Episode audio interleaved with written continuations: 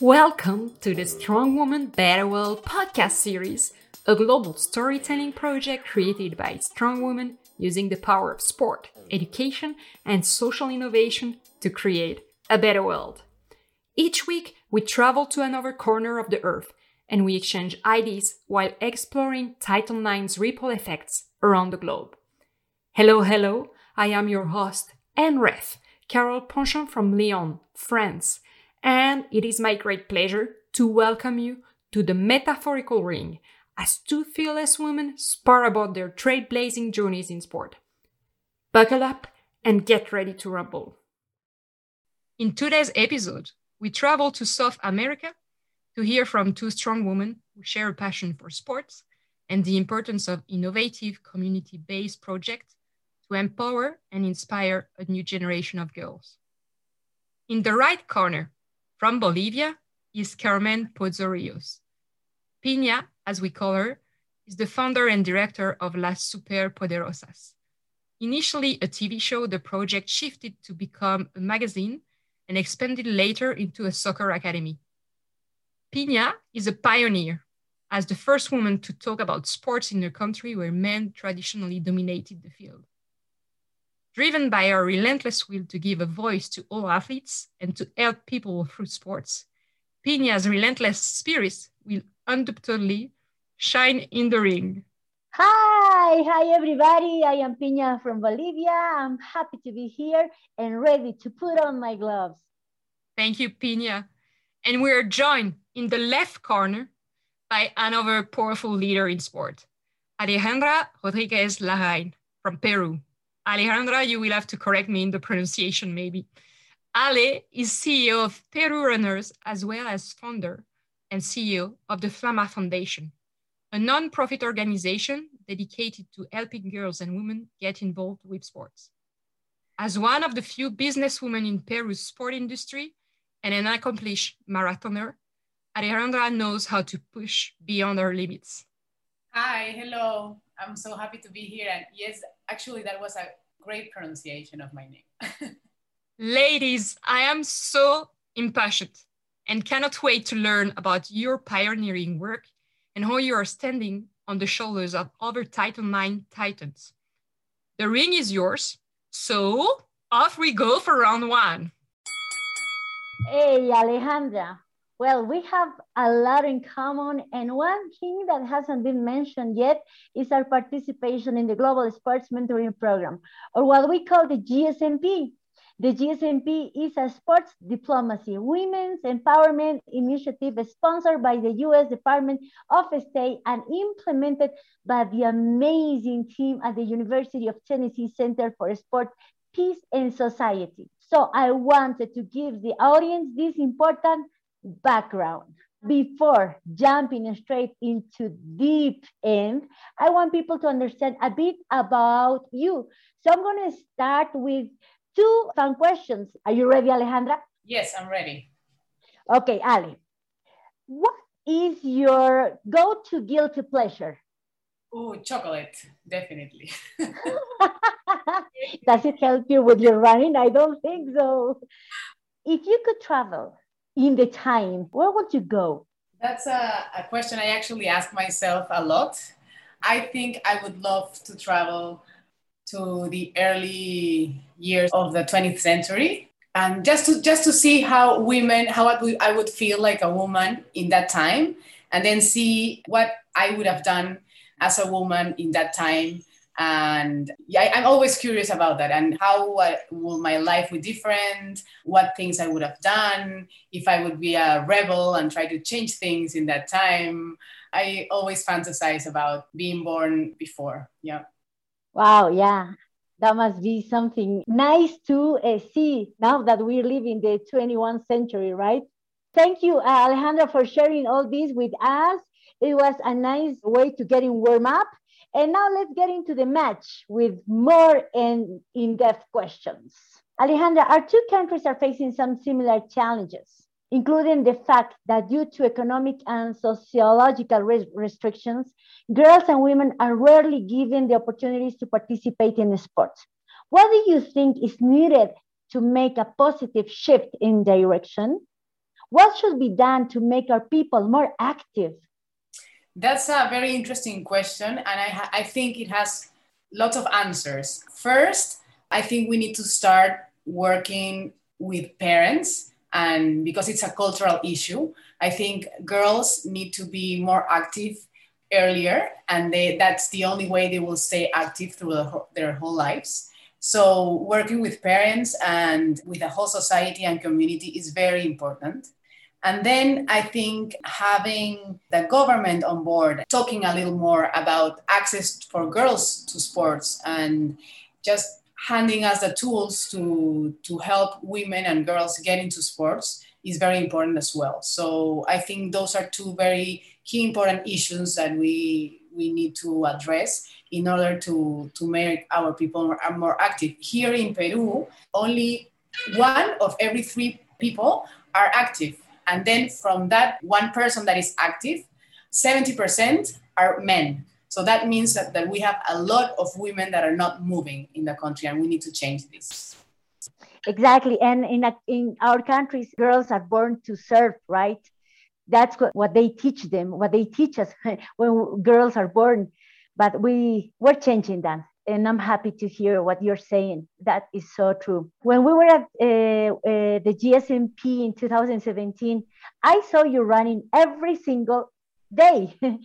and it got my attention. You have to tell me more about your passion for running. I'm really curious about what makes you run, Alejandra. Are you running away from something or you're running towards a goal? What's the story here?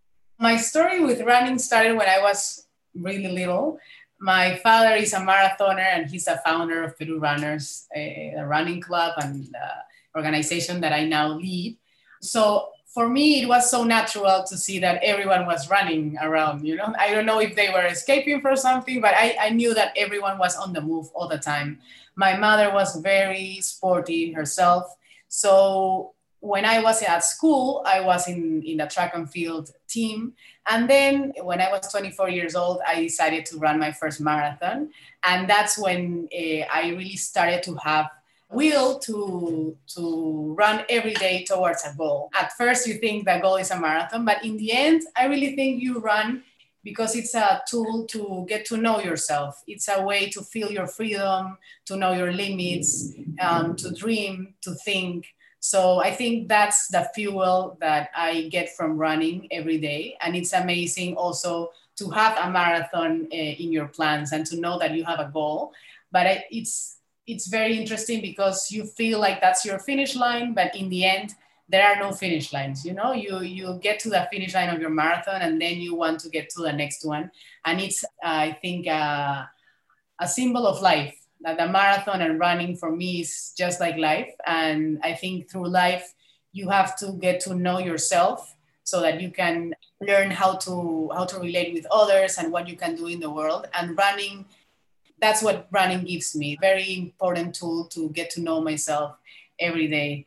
So yeah, I was running every day during the program. Actually, I had the New York City Marathon coming up ahead and it was very difficult to, to do that training plus the studying and, and everything but it was worth it and i was so glad that some of the sisters were nice enough to come with me some mornings and they were my victims so uh, also great. It was think, contagious. And that's also a great thing about running. Here in Peru, we have lots of running groups, and Peru Runners is a very united community. So you feel supported, you have friends. It's not only about the, the running, but more about the support that you get from the community. So that's also great. Yeah, you have the running is part of your blood. And I picture you like when you get uh, to be 80, 85 years old, running on the on Lima streets. so nothing is gonna stop you, Alejandra. Nothing. yes, I also, I, I picture myself like that too. And sometimes when when people in running are kind of thinking about goals and times and distances, all I think about is my real goal is just to keep on running when I'm 90 or 100 years old. That's that's a real goal, I think. Hey, ladies, this is the ref speaking. I have to call it full. Actually, just Uh, begging for you to bring us to the end, Andes. Picture for us or paint for us how it is to run in Peru with no air in the lungs, or what is the landscape? Can you paint it for us? Okay, so first, I live in Lima, the capital city in Peru. So we are next to the ocean, and we have a, an amazing boardwalk called Malec- the Malecon. So it overlooks the, the ocean, and it's more than 30 kilometers or 20 miles. So you can really get to run next to the ocean for two hours, three hours, whatever, whatever you feel like. And that's what I do every morning. And we, we mainly mainly run just try to discover different parts of the city that we sometimes only get to know when you're a runner. And then also when I travel in Peru, like to Cusco or to the north, we get to run in the Andes, which is also an amazing landscape. The lack of oxygen is a little challenging there, but it's also amazing. And the views of the mountains and the rivers just are worth it. Good. Yeah, I'm waiting for you in La Paz, Alejandra, to run here too. yes, that'll be tough, on, but you could make it. Last but not least, you're an extra busy and active businesswoman. Can you tell us what is your secret power to being laser focused on how you find a way to get things done, no matter what the challenges are? Was there a moment in your life when you learned the skills to set goals, prioritize, use strategy? I think my secret power is that I work on something that I am passionate about. I know that sport has changed me and what has sports done for me. So working uh, with sports and with community is just so um, gives me so much energy that that's where I get the energy and the focus from. Working somewhere else, I think it wouldn't be so easy to know the strategy and to know what to do. So I feel very empowered, very energetic working in, in sports. And I think these skills to set goals, also sport has taught them to me. I think naturally I I was born with this kind of strategic mind in a way, but sport has given me the tools and the ways to make that better. When you have to run a marathon, for example, you have to have a plan and then there's a goal, but then you struggle. Not every day comes the way you like it. Not every day you're feeling the way you're supposed to be feeling. So I think that experience in the training for a marathon gives me a lot of what I uh, do strategic wise in, in the work I do. And that's the end of round one. We are now moving to round two. Well, Pina, I cannot wait for you to showcase your work in this boxing ring. But first, let's warm up our audience with two questions designed to catch you off guard and uncover your personality. So, Pinita, if you were an animal, what would you be? I would definitely be a dog. a dog because these animals are so loyal, their love is unconditional, and they are always with you the moment you need them. So you can always count on them. As them, you can always, girls, you can count on me.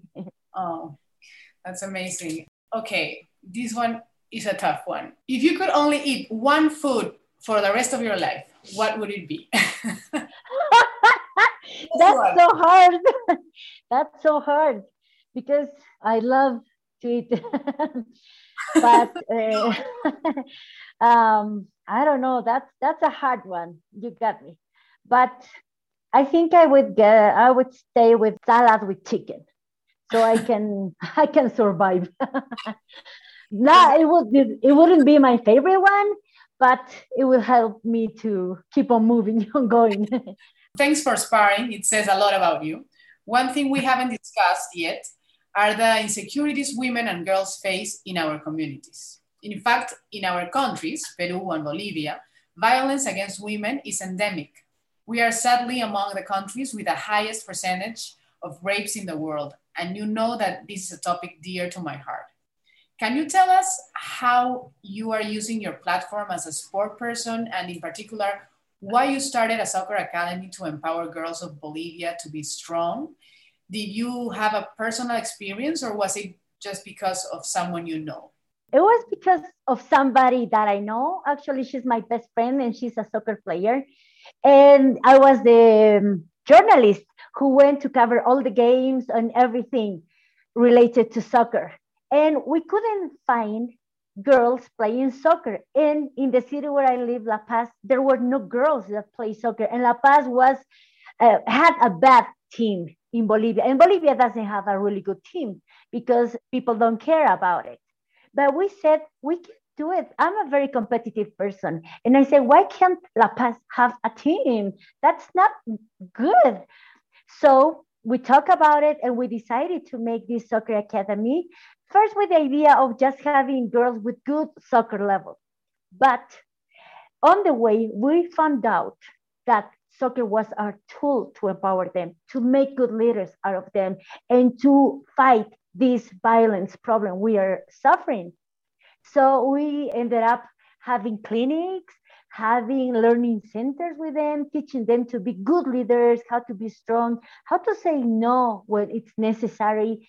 So uh, we have good coaches now that learn from us because we had to learn on the way too. It was not easy for us, but they are learning. We are learning with them. And I think we are on the way to power good girls and to show the way that girls can do it, that girls can be strong. See, that's really inspiring. And I think it's amazing all that you've accomplished. So, getting back to the ring, you asked me about my secret power. And obviously, that's something important to you too. Let's just look at the name of your organization, Las Super Poderosas. First of all, what does this mean in English? Tell us. And secondly, what is the story behind Las Superpoderosas Soccer Academy? Well, Las Superpoderosas means the super powerful girls. First, we had this television program that covered all the sports in La Paz and we were very funny with Zdenka because uh, we made a lot of mistakes on television and people say oh these crazy girls and we didn't like that so they changed that into the oh no they are not crazy they are they have a power they are super they are strong and they have this power so they started calling us the super poderosas and we said so we have this power to change people's lives to uh, give visibility to people, to motivate people. So we're going to keep with the name. So we uh, put the name to our academy too. And we believe in the name. And I think it's our brown now. And the girls that are part of our academy believe it in it so hard that they believe they are super powerful girls too. At first, it sounds kind of funny, but I think it's very strong because it tells about the strength all the girls have and all the coaches have and we have so i think it's a good a good name for us and nobody has that name so far in bolivia so we are las superpoderosas the only ones. That's it's an amazing name. I love it and i think uh, language is so so powerful that just just hearing the name inspires already. Well last but not least i picture you as a fearless woman you have a lot of energy and you're always on the jump in on opportunities and make sure you get the most of your life. You are an incredible sports journalist and the first female sports journalist in bolivia. Wow. Tell us about your craziest moment. Was it the olympics the world cup? I want to know your best story. Maybe even two of them. Just tell us Well, I thank God I had I was lucky to be in World Cup, one World Cup in the in the United States and uh, three Olympic Games. I think all of them were amazing because I got to see and interview these amazing athletes, people that you just see them on television or on magazines or the newspaper, right? But I was next to them.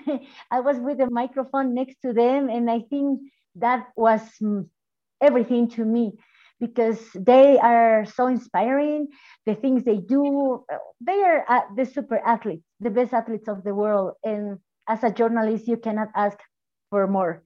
But the funniest moment for me was in Rio de Janeiro. I went to watch Usain Bolt, obviously, and I couldn't help it. I, he ran, he won, the 100 meters And uh, we one of our sisters, Mayra Cole from Bolivia too, we went to the mix zone to see him. we, we, didn't, we didn't want to interview, interview him. We just wanted, wanted a picture with him. And that was very hard to do it because it's something that you cannot do it in a mix zone. And the athletes don't do that, right? Or the journalists don't ask those kind of uh, questions. So we went there and we were the last ones. And Mayra had only the last 1% of her cell phone battery on. So we were waiting, waiting there for him. And he passed by. And I said, Isaín, can we have a picture with you, a selfie? He looked at us and he said, okay. And he came and we had the picture and my cell phone died. And I started screaming so hard and I say, I love you, I love you, I love you, Usain. And he was laughing and all the journalists went to him and tried to have a selfie too. And I think they did, but they were laughing at us because of my reaction. And that was so spontaneous, I couldn't help it. And we had the picture and we were very happy. I think that, that was the funniest moment that I will never forget in my life. I think it's amazing that you get to travel so much and all the things you get to experience. So, Pina, I have one final question. How are you a better sports journalist as a result of your GSMP participation? GSMP changed my world, G- gave me another pair of glasses to see the world. Now I'm not just the person who goes and interview. I'm the person who goes and finds out more and helps the person, the athletes, to have more visibility, to motivate them more, to find the stories that are behind them, right? And to share that with the world. And I feel more important too, because I'm doing something that nobody does that. People don't care about women. Now I do. So women in Bolivia are getting more visibility, and more credit because of my microphone, because of my magazine, and I'm happy to do it. I'm very thankful to GSMP for opening my eyes. What a way to end this round too. This is the ref speaking, and to avoid any misunderstanding, Pina, did you try to paint to us that you were running faster than Usain and Alejandra, or simply that you have the skills to be at the right place at the right moment? I think I was at the right place at the right moment. And you know what? That makes that's something important. Be the right place at the right time because you can change somebody's life. What a transition to round three. Let's move on, ladies. Okay, we are running out of time, but let's have a lightning round before our buzzer sounds. What's your definition of empowerment, Pina? Empowerment to me is it's a hard question. A person who can lead somebody, a person who has no fears, who has no fears when somebody says no, a person who works on dreams, fights for the dream, for her or his dream, and a person who is able to show and to share that with everybody. Yeah, I, I love that you mentioned fear because I think that for me, empowerment is being fearless to show your inner strength. In Flama Foundation, we talk a lot about the Flama, the flame. So that was the inspiration for our name. And that Flama, for, for me, is that inner strength that you have. And when you're empowered, you can really show it and use it to empower others and to inspire others. So for me, that's that's empowerment.